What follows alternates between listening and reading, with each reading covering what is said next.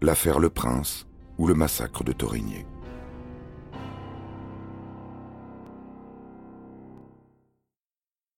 Chacun est isolé, réparti dans une brigade différente. Ces 48 heures de garde à vue seront déterminantes, et pourtant bien nébuleuses. En 1994, pas d'enregistrement vidéo des entretiens, pas d'avocat. Leur présence ne sera pas autorisée avant 2011. Les procès-verbaux ne font pas mention des questions posées par les enquêteurs. Impossible de savoir si les déclarations de leurs détenus sont livrées spontanément ou arrachées, sans vergogne. Ces gendarmes, seuls maîtres à bord, vont agir impunément dans l'ombre des salles d'interrogatoire. Ici, il faut saluer et citer le travail colossal du journaliste Frank Johannes. En 2010, sa série d'articles pour Le Monde et sa retranscription d'extraits du dossier d'enquête aideront à y voir plus clair, à comprendre que les dés sont pipés d'entrée de jeu.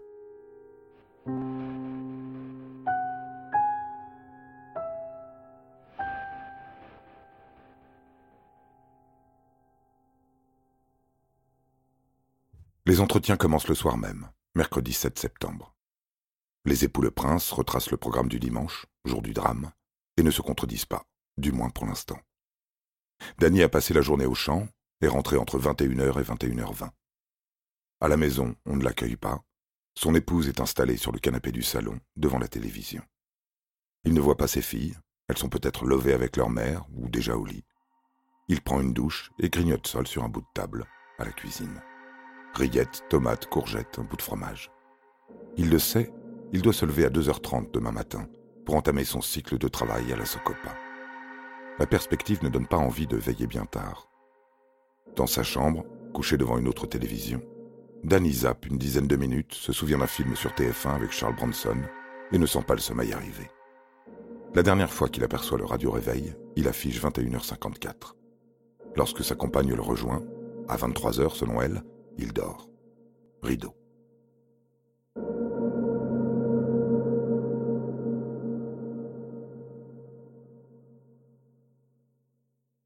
Dans un premier temps, Martine confirme tout, n'en déplaise aux enquêteurs. Ensuite, les gendarmes changent de sujet, la questionnent sur son passé, quand tout tenait à peu près debout. Martine et Dany se sont mariés en 1977. Ils ont eu trois filles, Célia, l'aînée, Marion, 10 ans, Pauline, 5 ans. Jusqu'en 1989, Martine travaille également à la Socopa, puis elle s'occupe à plein temps de la ferme à partir de 1992. Ils se partagent le travail sur les 100 hectares de l'exploitation agricole. Dany gère le blé, le maïs, les tournesols, tandis qu'elle élève les 60 truies et 30 taurillons. Elle a été formée à l'art du parage. Tuer le cochon ne lui fait pas peur. Quand je débite une bête, explique-t-elle, Dany n'y assiste pas. Il ne peut pas supporter la mise à mort, mais il regarde le découpage. En fait, dans la famille Le Prince, il y a mamie pour les lapins et moi qui savons manier une feuille de boucher. Leur situation financière tangue un peu, tient la marée. Danny gagne 7500 francs par mois à l'usine. Leur exploitation est déficitaire de 40 000 francs en 1993. Ils doivent 20 000 francs à leur mutuelle, 24 000 francs par an pour la maison, doivent 200 000 francs à René et Robert, les parents, sans compter la fameuse dette contractée auprès de Christian en 1986. Il est à noter que ce dernier ne l'a jamais réclamé. Il ne semblait pas pressé. Si son frère Danny et sa belle-sœur Martine sont lancés à corps perdu dans le travail, au diable les vacances, loisirs et petits plaisirs, lui et Brigitte vivent un peu plus aisément. Leur pavillon a été agrandi, ils s'offrent des petits séjours en Ardèche, et ils s'achètent une petite voiture de sport, une Triomphe cabriolet. Ce n'est pas Byzance, mais quand même, l'avenir sourit un peu plus à cette branche des Le Prince. Précisons également que Danny n'enviait pas la réussite de Christian. Au contraire, il s'en réjouissait. Les rapports entre les deux clans sont bons, les filles jouent ensemble dans les jardins. Martine et Brigitte ne sont certes pas les meilleures amies du monde, mais elles ne se sont jamais disputées. C'est fâcheux. Le portrait de famille ne plaît pas aux gendarmes. Cette bienveillance ne corrobore pas leur scénario. Ils la veulent, leur rivalité, leur jalousie. Une convoitise qui rend fou et qui finit par un quadruple meurtre signé d'une feuille de boucher.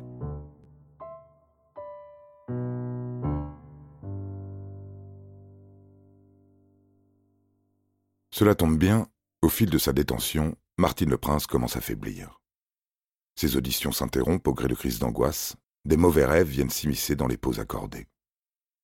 Le capitaine Roger Lambert note dans son compte-rendu Martine le Prince est sujette à des cauchemars. Elle crie non, non, non.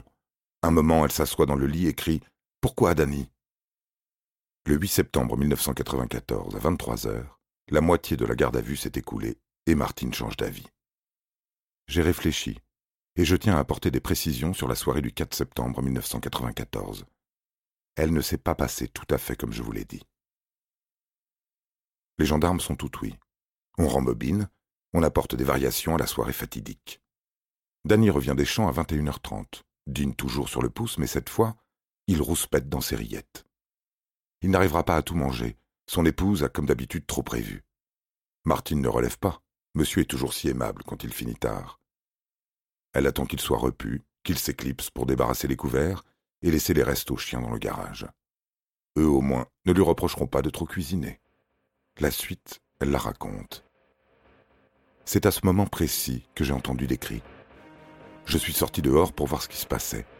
Là, j'ai vu Christian, au coin de la haie de Thuya, qui sépare nos deux maisons, près de notre boîte aux lettres, avec quelqu'un de plus grand derrière lui, avec quelque chose dans les mains qu'il brandissait au-dessus de la tête de Christian. J'ai été vers eux pour dire d'arrêter. J'ai dit Arrête, arrête Là, j'ai reconnu Danny et Christian. Danny tapait son frère avec un objet brillant. Martine ne s'interpose pas plus dans la lutte fratricide, court chez sa belle famille chercher de l'aide. J'ai regardé dans la cuisine et j'ai vu Brigitte qui était par terre, près de la gazinière. Brigitte était sur le côté, les cheveux en désordre. Je n'y voyais pas la face, il y avait beaucoup de sang, au point de m'horrifier.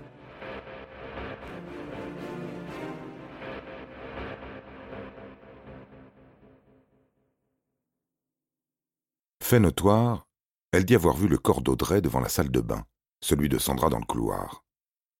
Elles n'ont pas encore été déplacées, l'une dans la chambre des parents, l'autre dans l'entrée. Martine n'a pas le courage de trouver la petite Solène. Elle ressort, saute la haie de Tuya, évite soigneusement de repasser par le chemin et la boîte aux lettres.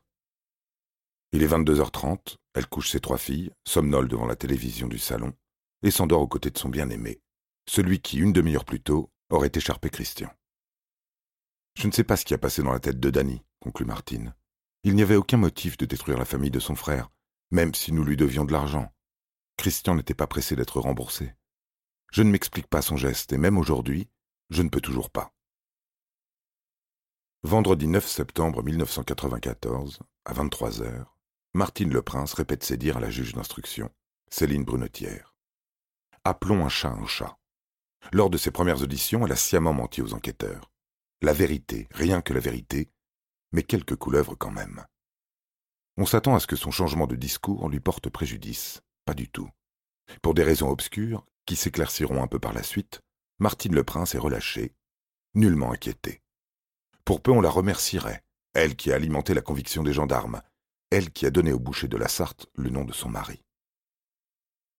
Elle n'est pas la seule à le sous-entendre d'ailleurs. René le Prince, la mère de Dany, entendue de son côté, On ignore ce qu'elle et Robert ont réellement subi. Des menaces ou des claques. C'est le grand dame de cette histoire. Oui, le lundi matin vers onze heures, son fils a débarqué et lui a apporté la feuille de boucher de Martine. Il lui demande de la laver. Elle s'exécute. En témoigne le torchon sale, la bassine ensanglantée. Elle se rétractera, plus tard, trop tard, et on ne l'écoutera plus.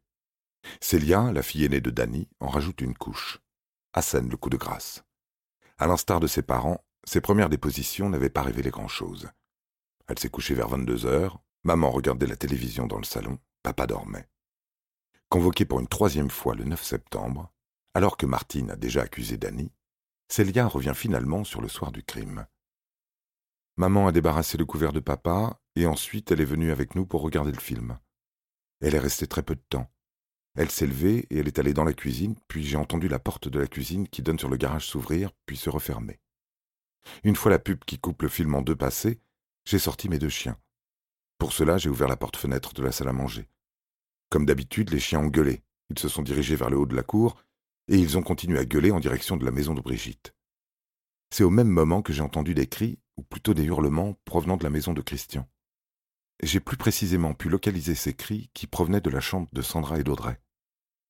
En plus de ces hurlements, j'entendais comme un bruit, comme si on tapait sur quelque chose, c'est à ce moment-là que j'ai entendu une personne courir sur les gravillons de la maison de Christian, que j'ai vu ensuite se diriger vers la boîte aux lettres en passant à travers la pelouse. J'ai reconnu mon papa lorsqu'il s'est retourné dans ma direction et qu'il était en train de frapper Christian, avec en fait un genre de gros couteau avec une large lame. Papa a ensuite tiré Christian le long de la haie et, ensuite sur les gravillons. C'est à partir de ce moment-là que je suis retourné à la maison. Je ne me souviens pas si maman était à la maison et je suis allé me coucher. Je n'ai pas entendu rentrer mon père et je n'ai pratiquement pas dormi de la nuit.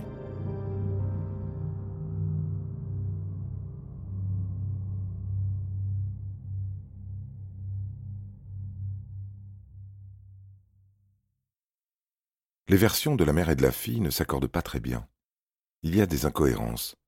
Il faudra y revenir, mais pour l'heure, les gendarmes ne font pas chipoter. Ils ont recueilli trois témoignages contre leur suspect, acculé, qui n'est pas prêt de voir le bout de sa garde à vue, définitivement poisseuse, rallongée de 24 heures par le procureur de la République. Il les faut, ces aveux, et vite, quitte à bousculer un peu les procédures, à enfreindre les règles, il semble évident que Danny le Prince a été tenu au courant des accusations de sa fille, de son épouse et de sa mère. Les infos auraient fuité, les gendarmes auraient triché, interféré dans les interrogatoires qu'ils ne conduisent pas eux-mêmes. Tout s'appuie fort sur leur bouc émissaire, encerclé, pressé comme un citron. Comment expliquer autrement son soudain revirement, le 9 septembre, en début d'après-midi, à sa quarantième heure de détention? Je vais maintenant m'expliquer sur les faits. C'est fou, je ne peux pas dire des choses fausses. Dans un état second, je n'ai pas pu me contrôler. Je me suis arrêté chez mon frère. Après, je ne peux plus vous dire. La brèche est ouverte, les enquêteurs s'y engouffrent. À 18h15, au retour d'une perquisition effectuée chez lui, Danny le Prince creuse sa propre tombe. Dimanche dernier, en fin de soirée, je suis arrivé chez Christian et je me suis engueulé avec lui. Il était à la porte d'entrée. Quant à Brigitte, elle se trouvait derrière lui. Je les ai engueulés car ils ne voulaient pas nous aider sur le plan financier. Je leur ai réclamé 20 000 francs. Tous les deux ont refusé compte tenu que je leur devais déjà de l'argent.